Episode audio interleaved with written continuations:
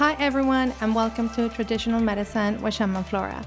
I'm your host, Ximena Garcia. This show is all about understanding yourself through plant medicine, as well as providing education and knowledge around this topic. I hope you guys love listening to this episode as much as I enjoy recording it. Hello everyone, and welcome back to another episode of Traditional Medicine with Shaman Flora. Uh, today we have very, very special guest. She already had the chance to interview me earlier uh, in the year. Is that correct? I think it was early this year, right? Yeah. Yes. Yeah. Interview me. We had an incredible uh, chat on her podcast. It was really amazing. And when we talked and we met, it was like two kindred souls coming together and realizing the power of supporting the cause of healing and expanding our knowledge and our words to the world. Uh, she is located in the U K. Is that correct? Yes, in yes. London. In London. Yeah. Uh, so we're like in completely opposite sides of the world. Mm-hmm. So the way we came together was very interesting. It was through this woman that I was working with, and, and she kind of like reached out to Agrita, and then this whole thing happened. So it was kind of wonderful. And after I got to to talk to Agrita a little bit more and meet her and learn about her practices and how she came to where she is today, I'm like, I must have her in the podcast and interview her and learn more about her. Because, guys, everything is, and I'm and I keep saying this in the in the podcast, and I'm going to continue to say this every single time, because even though I learned it a couple of years ago, just now it's starting to seep into my brain. And it's everything has a spirit. And the reason why I brought Greta today is because when we were talking, she she shared with me her journey and how she came to what she is today. And I would love you to share that with our listeners and then navigate more of that. So with any further Dues, uh, I would like to introduce Agrita. She's a wonderful soul, lovely, lovely woman. Um, she also um, invited me to her podcast. His name is uh, Mindful of Everything. That I love that name, because when we become mindful of everything, is a whole nother level of consciousness. So I could talk forever, but this is not about me. This is about you. So, Agrita, why don't you come in and introduce yourself and, and share a little bit about you with our listeners? First of all, thank you so much, Ximena, for that lovely introduction. It's very, very heart-touching. And thank you so much for holding this space for me. Um, it's quite different to be on the opposite side of the interview sort of process, um, where I often am holding that space for people to share their stories and their experience and their wisdom. And so thank you so much for holding this space for me today.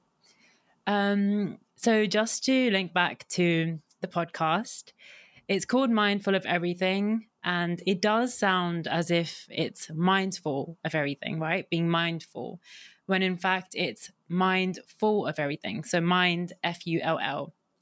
Um, and that really, I think, signposts when I began to actually process um, all these different things that were happening in my life as a nineteen-year-old. So I began the podcast in twenty nineteen, um, kind of just like with the concept of it being an open diary, in a sense, of a teenager slowly becoming an adult, um, you know, and entering that world where she soon will get to have her input um, in how the world kind of functions and, and the systems that we live in.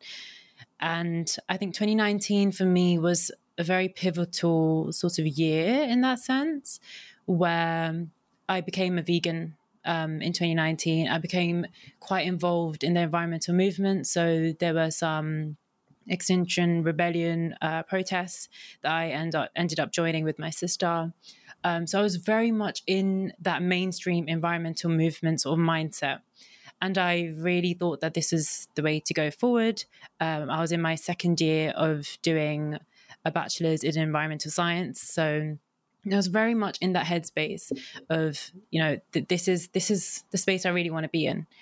But as I progressed within that bachelor's, um, and I became a bit more aware of the root causes of the environmental issues that we're seeing, uh, but also the social issues, I realized that the very science-driven perspective I had of the issues that we're experiencing, particularly under the name of climate change, has much more to do with the projection of our inner woundings um, and ruptures and traumas, and how people who are wounded, who are hurt, are projecting that um, within these systems, right? Particular leaders, they haven't gotten that space to understand that.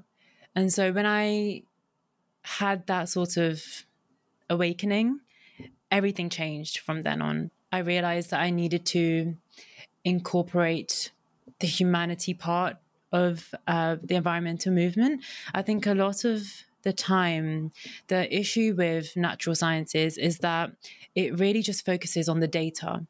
And it can be really reductive in that sense, where statistics of, let's say, um, the amount of women being affected by a, a tsunami in a particular country, or poor people being at the forefront of the climate crises, right? Those, that statistics is basically, it reduces the humanity. It really dehumanizes people, right? It reduces people to just facts and statistics, data that can be processed. And I realized how dehumanizing that was within my third year um, of being in environment, doing my environmental science studies.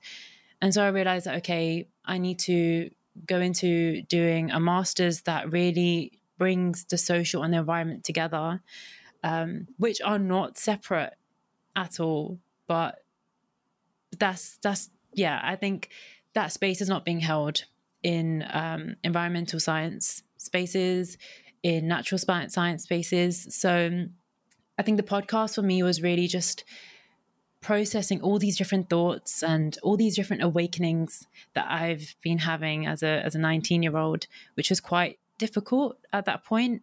And I remember my friends at uni saying, wow, it's amazing what you're doing. I wouldn't even think about doing that. Or there's certain things that you say or the language that you use that I wouldn't even have thought of um, using, or there are particular concepts that you're bringing to this space that I was not familiar with, or I didn't get a chance to remember those concepts. So it really just started off with me just kind of letting my thoughts flow. And then after a year of uh, podcasting, I realized that, okay, I can see like a theme emerging uh, from the discussions I'm having in this space, which was healing, right? It was very healing-centric work. So even if I'm talking about environmental injustice, uh, injustices, or just very science-focused uh, environmental issues, I realized that I was still just heading towards understanding, where did we go wrong in all of this? Um, where did we go wrong in seeing the world, uh, the dominant sort of narratives around nature being subordinate to the human, the human being separate to the more than human nature, even just a category of nature in itself. The need for us to categorize nature is in itself problematic uh, because nature is us and we are nature. And a lot of indigenous languages and knowledge systems, they don't have that separate category.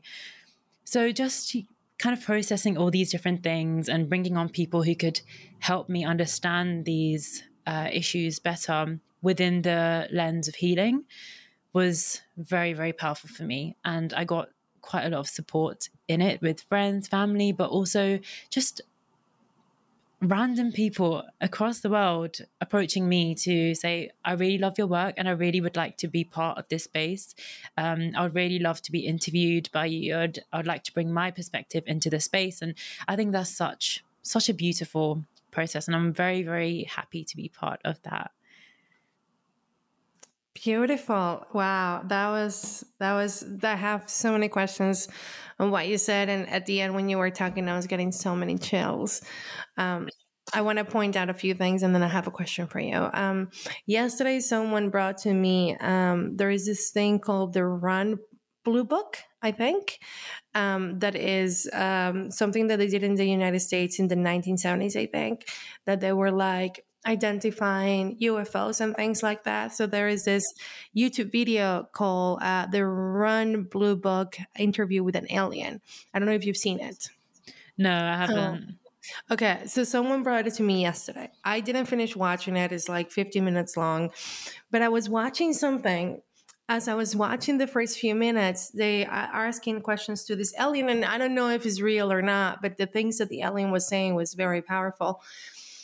They were asking this alien if he, what is kind of a species he was. And he said that he was human, that he was actually an evolutionary version of us, of the future.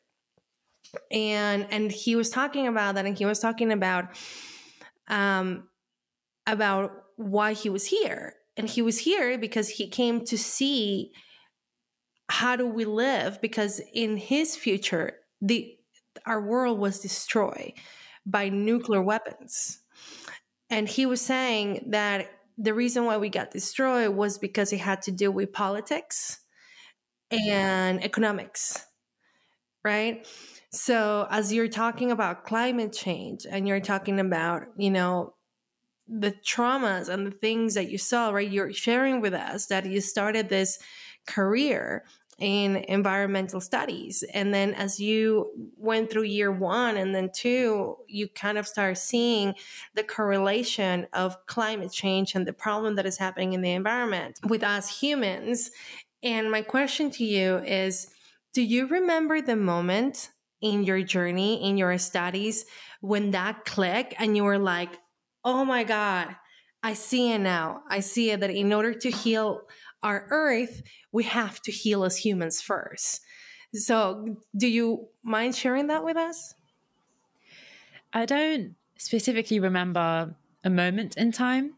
I think it was definitely a build up, right? A series of moments that build up to this uh, awakening. But I do remember in third year, there was an assignment on policy, on policy work. And it was on nature-based solutions. So how we can implement nature-based solutions into uh, U K environmental policy to reach net zero targets. So again, that was very science heavy in that sense. But just seeing the nature part of it was a way for me to realize that, oh, okay, actually, I think I would like to go down the policy route. And although environmental policy, again, as I mentioned, can be quite reductive and can be quite fixated on, okay, this is the environment, this is a damaged ecosystem or a series of a set of ecosystems that we need to uh, restore, which are damaged. And that often excludes the inclusion of um, local communities, for example. That doesn't look at multi-species justice, for example. It doesn't look at, okay, we need to represent non-humans who don't speak the way that we do. So all of these different concepts of justice are not really involved in nature-based solutions, at least how it is implemented in the U K.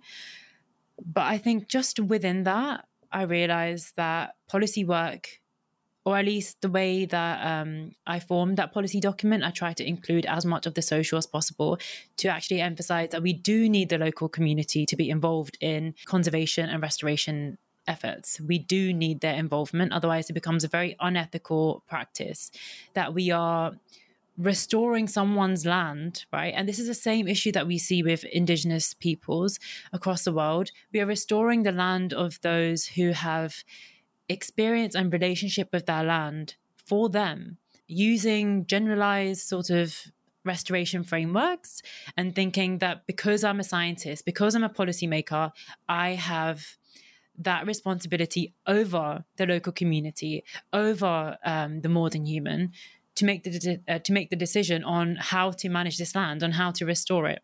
So I really tried to incorporate that into that policy document that I was writing. And I think that was that just writing that policy document made me realize that policy is is so human, like it involves the human as well.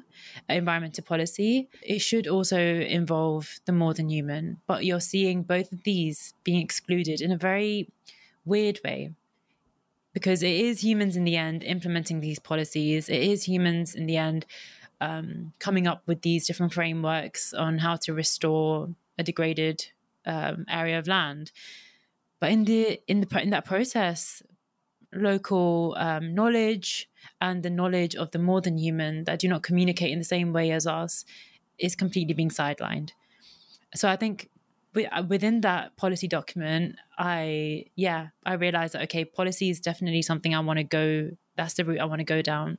Just realizing that yeah, it has much more to do with how the local community is involved, and that local community is not just limited to humans. It's also it also includes the more than human.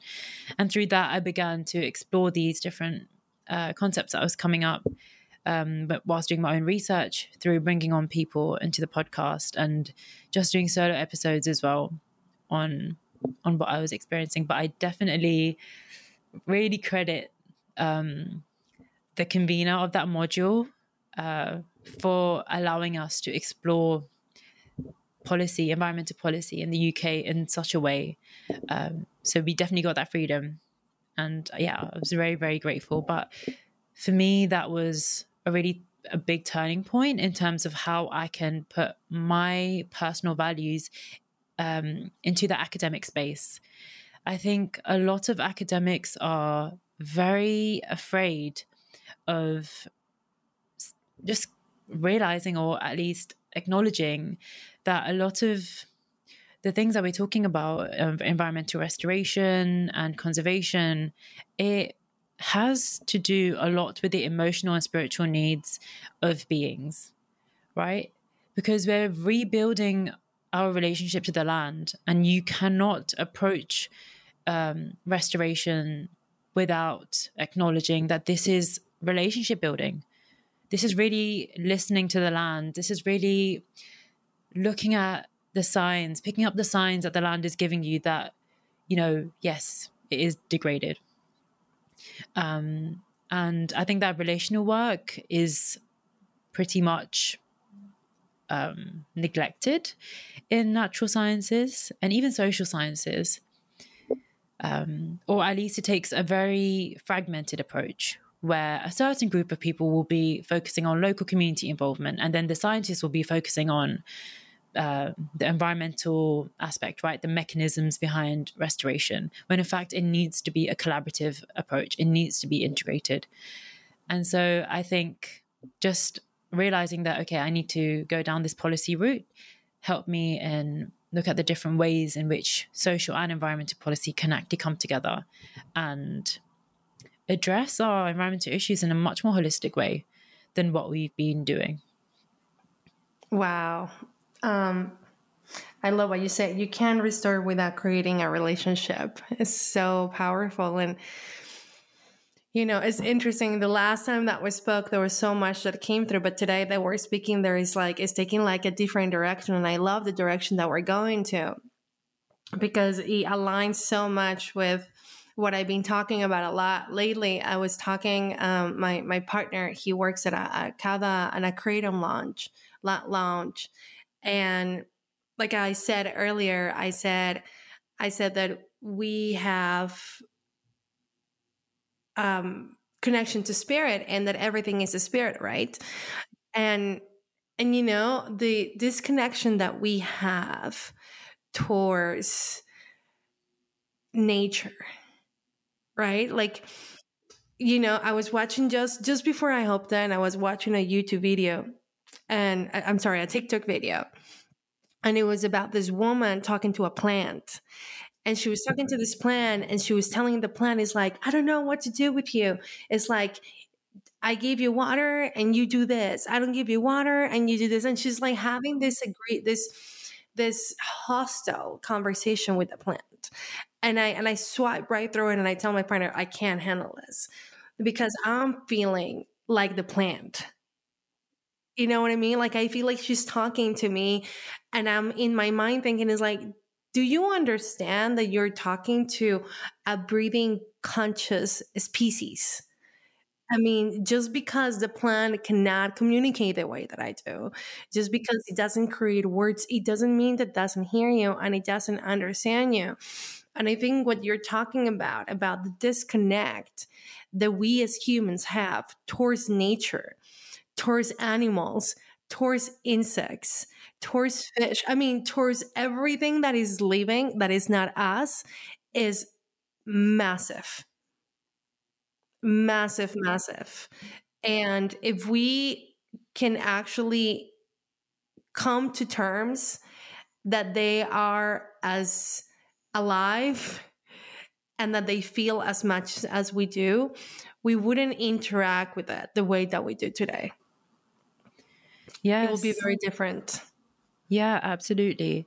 And that's where the work in decolonizing the spirit or decolonizing Um, ontologies or decolonizing language and uh, knowledge really come into it.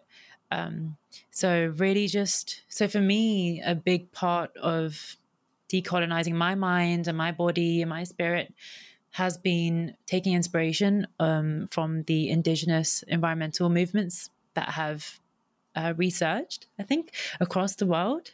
Um, where this, you know, as I mentioned before, this idea that nature is not separate, uh, the more than human is not separate to humanity, is so essential.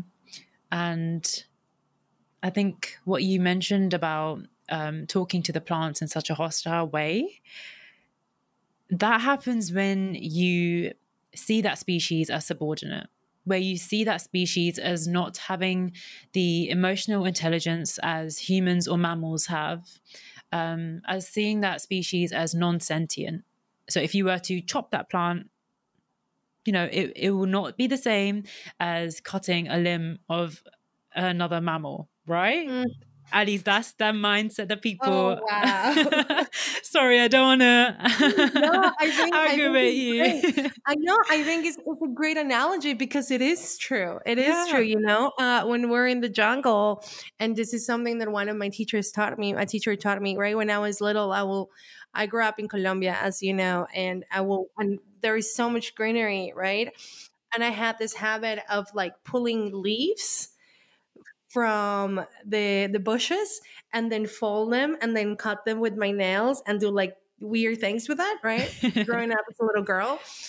And then later in my journey, someone taught me, it's like, do not pluck anything from the ground without asking for permission. Mm. Yeah. And I was like, what? And it was like, yeah, it's like, go to a plant and ask the plant, may I? And if they would let you, you don't even have to pull hard. The plant will give it to you. It yeah. will be as simple as just like, here you go. But if they don't want you to pull it, it will be hard for you to pull. That means that you shouldn't pull. So, you know, it's so true. It's like if someone comes to me and is like, hey, can I pluck a hair of your head? You know, I will be like, maybe. But is someone like randomly just gone and pull my hair? I mean, I'll be like, hey, yo, what's going on? So I yeah. really like that analogy. It was a great analogy. Thank you for that.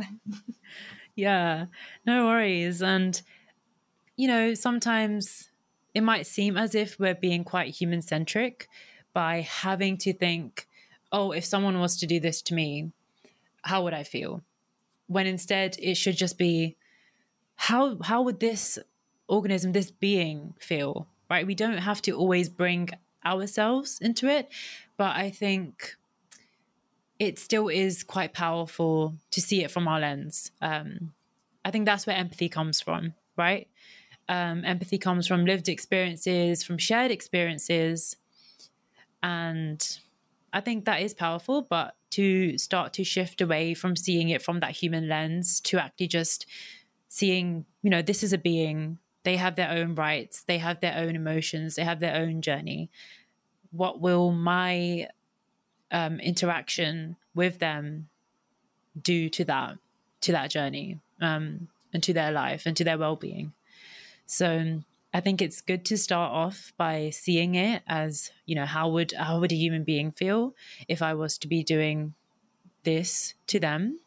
that I'm doing to that um, non-human animal or species, but then just shifting to thinking, well, this is a species in its own way, right? This is a being in its own way, and I have to respect that.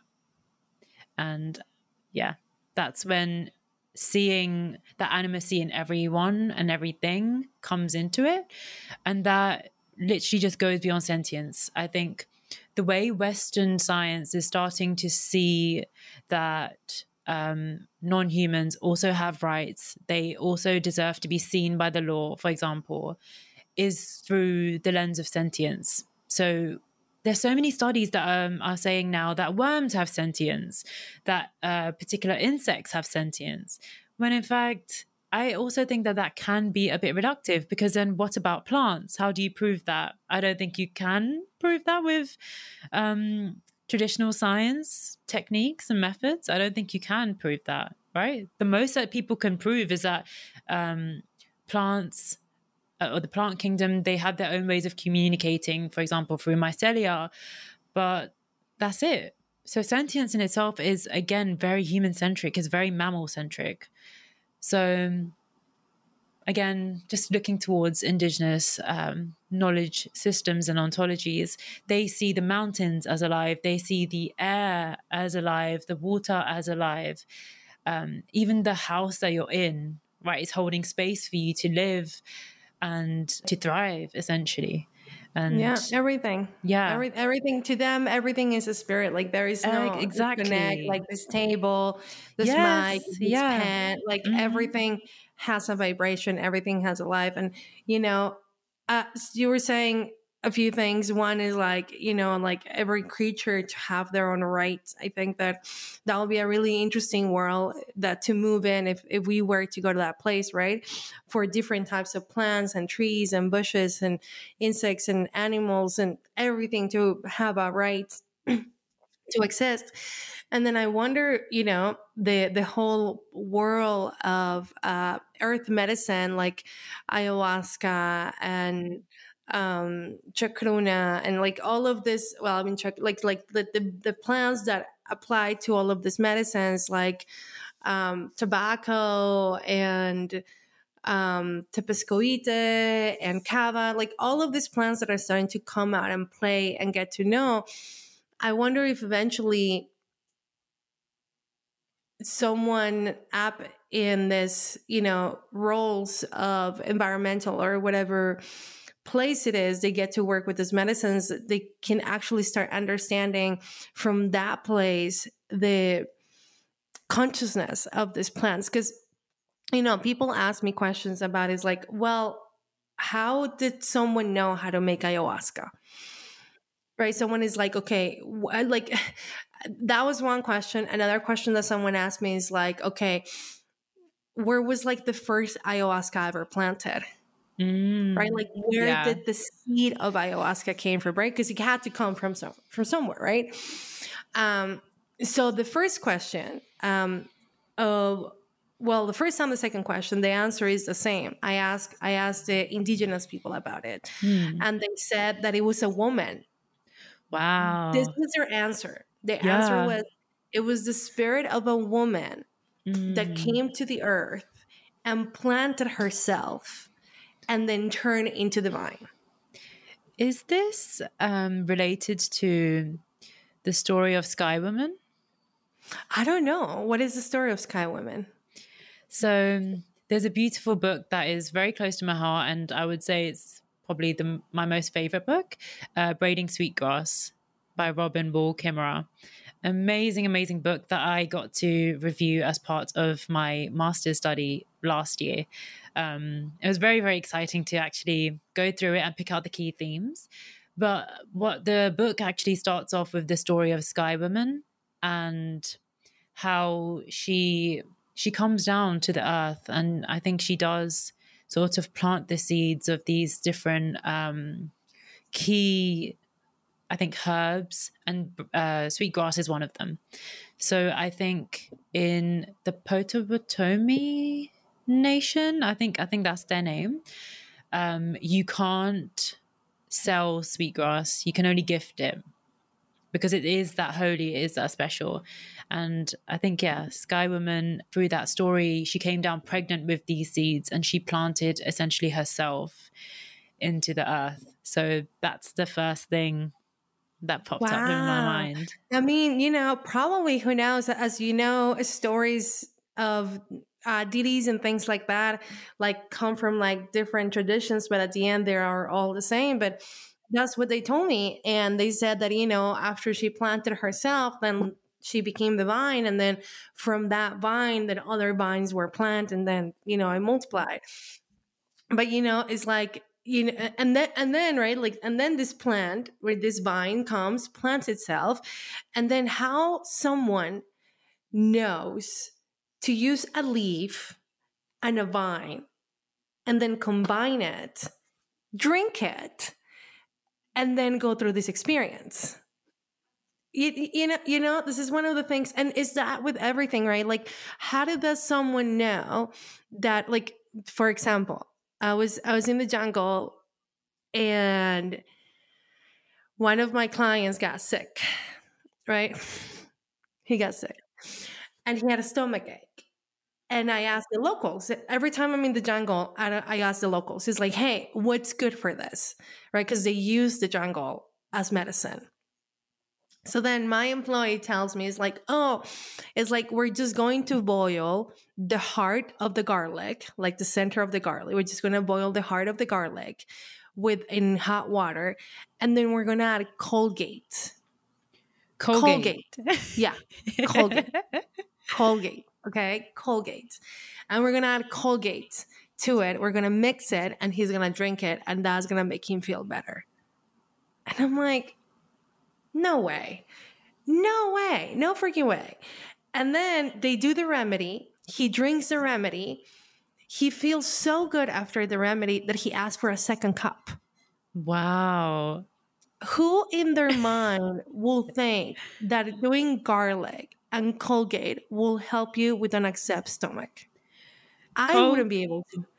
Yeah, Colgate in terms of the toothpaste? Yeah, yeah, the actual wow. toothpaste. I know, I know. It was like, it was, it was, you, you know, so I don't know how do these people get this disinformation, right? But it's with everything, like there is all of these different plants in the jungle that we plant and we grow, and they all have different benefits, like physical be- benefits, right? For like arthritis or diabetes or, but so how does it someone knows to take this particular plant, boil it, drink it, and then heal something? And the only answer that I have is the plant communicates with you in a way that it teaches you these things. And if that is not sentient, then I don't know what that is. You know what I mean? Exactly. So, yeah. yeah. Just to bring in um, Robin Wall Kimmerer's sort of idea around experimentation. So she went through a journey of being a botanist um, and really working in the very reductive, as I mentioned before, right, really reductive framework of ecology um, and botany, in the sense that plants were just given names. It, I think it was in Latin names that uh, we use in science, and that's pretty much it. Um, and that's how you classify the plants. And obviously the plants are seen as objects of ex- experimentation rather than actual beings uh, that we're building relationships with when we are conducting these experiments. And so when she uh, became a bit more aware of the language of um, the the nation that she's part of, I think it's Potawatomi um, nation, she she realized just how harmful um, scientific practices are. And she gave a very beautiful conceptualization of experimentation as being relationship building, as being sitting down on the ground, looking at the sweetgrass and communicating with the sweetgrass, allowing the sweetgrass. Um, sweetgrass has been given as uh, a very beautiful sort of extended metaphor throughout the book, in the sense that literally with sweetgrass you braid it. Um, so one person holds one end of the of the bunch of sweetgrass, and the other person holds the other end, and you braid it together, singing and um, laughing and putting your heads uh, sort of foreheads touching together whilst doing it. It's a very beautiful, very intimate sort of process. And so when she was, so essentially just to give a bit of context, she was talking about how sweetgrass in many areas, I think in New York, are um, reducing, right, in in terms of the just the species in general. You're just seeing a, redu- a reduction of the abundance, right, of the species. But within areas where basket weavers, so basket makers of sweetgrass, like they use sweetgrass to make baskets, um, in those areas the sweetgrass is very abundant. And so she wanted to basically experiment and show that these basket makers have been able to maintain the sweetgrass in a very lovely way. And so she said at first she felt as if it's very odd to be experimenting on such a holy um, and such a sacred plant. But then she just really reframed that experimentation as listening to the plant, as, as I said, sitting down on the ground and really being up close to the plant, asking for permission, as you mentioned.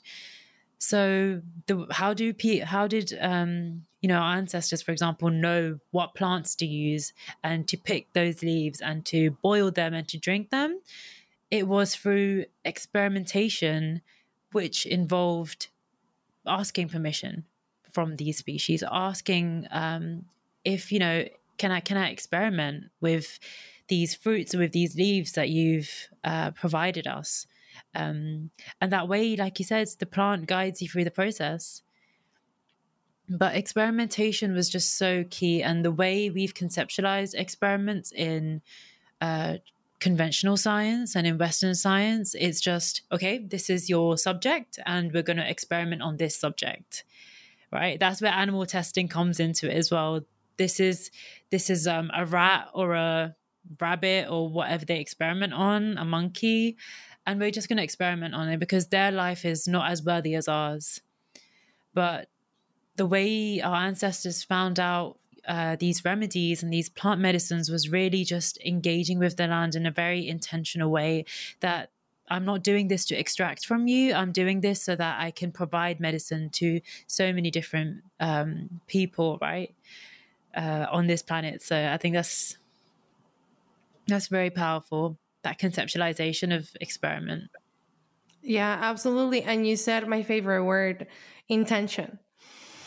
Right. I think that that's really important, is what is your intention for communicating, for working, for doing all of these things? Like, what is your outcome?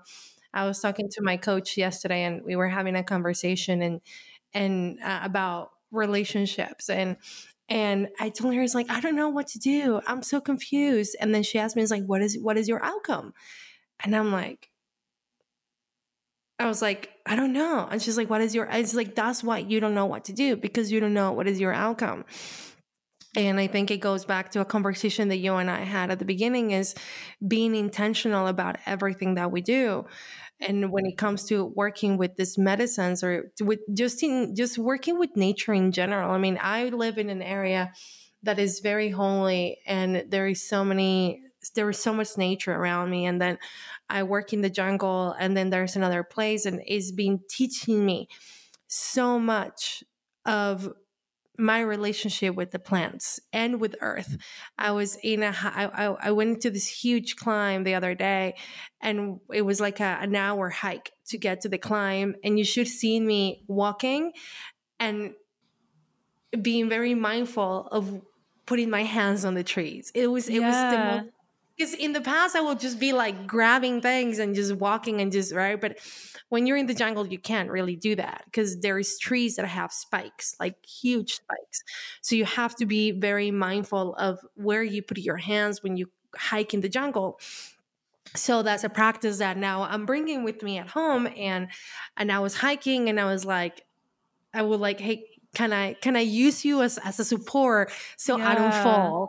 Can I hold you? Can I hold your branch so that I don't, I don't, I don't fall, right? But not everybody has that practice, right? Like that's something that it comes with time, but I think it, it goes back into like bringing that level of intention, even when we're hiking in nature. right? Um, and there was a story that you shared with me about intention from, uh, if you remember, from Shiva and, and his wife. So I would love for you to share that story because it's like so deep in my heart. Yes, absolutely. And that's a story that I um, got to sort of take in as a teenager. Um, it's mm-hmm. just one story that I actually tried to find that story on the internet and I wasn't able to do that. It's just wow. a very small part.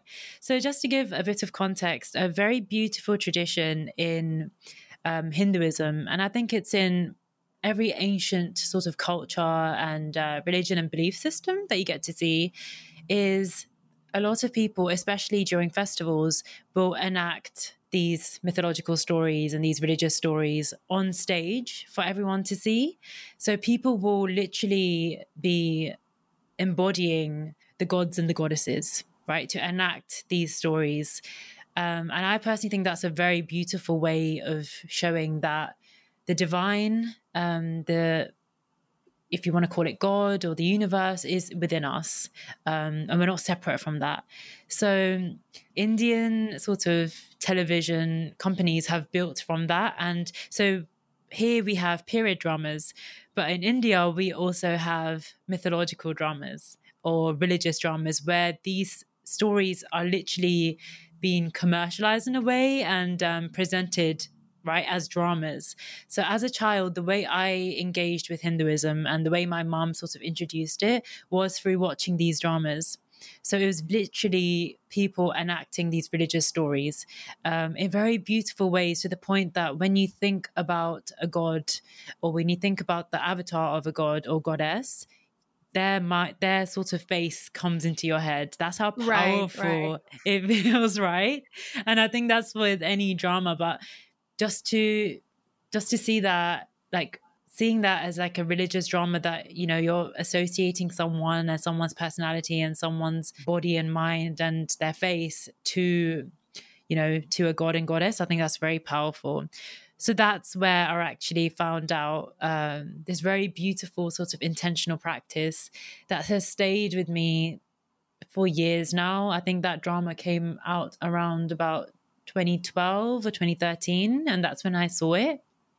So essentially it was Lord Shiv saying to uh, goddess Parvati, uh, so she'd come to him to learn from him, but essentially it was so that she can build a relationship with him and essentially marry him. But so she came to him as a student, as to learn from him. And so he said, okay, I'm ready to accept you. After I think she she'd meditated for very long. Um, we call it tapasya, which is a bit more deeper than meditation. It's literally sort of sitting in a cave or sitting in, in a place that is um, within nature and staying within that uh, sort of position for very long, just sort of focusing on on yourself. And um, so it's a very deeper form of meditation in that sense. So after she'd done that, Um, she came to him and said, I want to learn from you. And he said, yes, that's fine, but you need to take a bath. You need to bathe yourself. Um, you need to cleanse yourself and prepare yourself to learn. So she went and she um, had a bath. So she washed her hair. And so in that drama, they show that she's had that bath. And then she comes back and you can see her hair is wet and her body is still a bit glistening um, from from the water.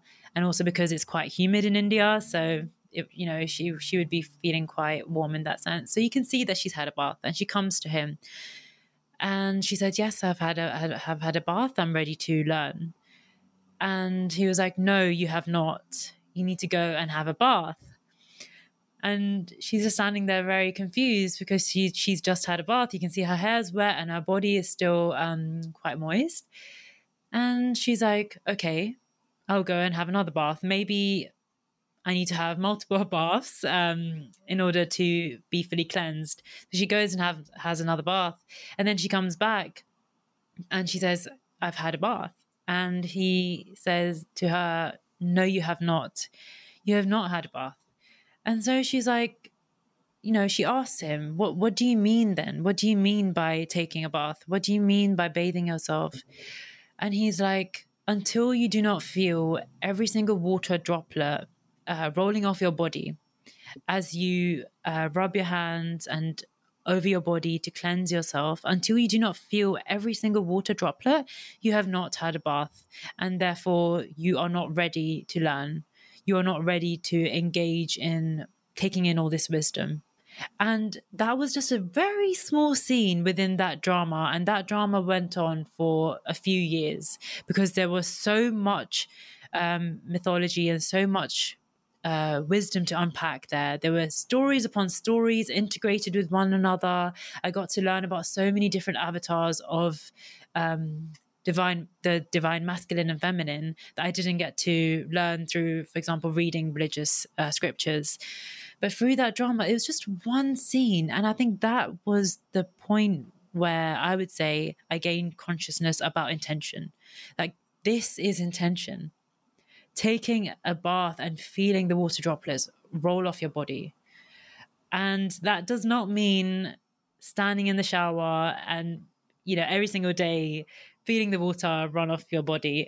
that that it doesn't mean you do that every single day, but just understanding that this water is is a medium for you to cleanse yourself, and every single droplet has a role to play in that act of cleansing is just so powerful. And that story has remained with me um, for as long as I I became aware of it, and and I remember telling you about it. And yeah, it's just when you asked, you know, um, are there any sort of intentional practices that you Uh, sort of engage with um, within the Hindu faith, and that's one story that just came up. I just found it so powerful and so beautiful. Yeah, yeah, I love that story, and it stayed with me, and it still stays with me, and it's like uh, I love it, I love it. Well, Agrita, thank you so much. It was so fun having this time with you. There was so much that we unpacked, and I love everything that we talk about. And Uh, right before we close, I love asking my my uh, my guests um, to share something with our guests. Uh, with everything that we spoke, what what do you want to tell to our guests? Uh, what what um, invitation do you want to bring to them um, in terms of the topics that we talked to them? What can they do to to help the environment and and and all of this? Um, you know. The spirits that we kind of brought into the space in their in their day-to-day. What will be like your advice? I think the best sort of way in seeing how we are interconnected um, with all these different uh, beings and spirits around us is really getting on the body level. And that's something that I've been working on a lot. And it's something that I start every podcast episode with, right? A breathing exercise to really just ground us in that moment and to bring our attention to our bodies as we are choosing to be vulnerable with one another, talking about things that are quite sensitive. And I think that really just humanizes the process of talking through traumas and talking through healing work, which a lot of, I think, therapy and healing spaces in Western societies, you're, you don't have that a lot of the time, or at least that's from my personal experience. So really just bringing yourself to that body level and realizing that the physical body is really the point where all of our bodies, so our mind body, our spiritual body, our emotional body, our ancestral body, are coming together, right? Our physical body is the vessel that holds all of these different worlds and energies together, which is just so powerful. And when one of these worlds or one of these bodies are experiencing Uh, discomfort or rupture has occurred within the connections of these bodies, it emerges in your physical body, right? So you see that as migraines, you see that as issues with your stomach or your gut health. You see that in so many different ways. So really becoming aware of the signs that your body is giving um, is really essential in this in this process and in this work. I think you mentioned outcome is is a part of this.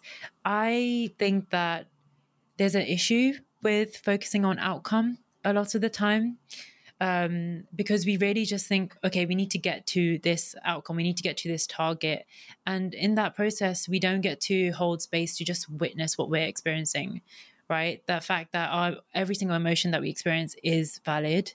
So if we instead just focus on the journey rather than solely on the outcome, of course, outcome is is important, but just focusing on that journey and really being kind to yourself, um, and allowing yourself to really be aware of how your body is reacting under certain situations and uh, within certain environments.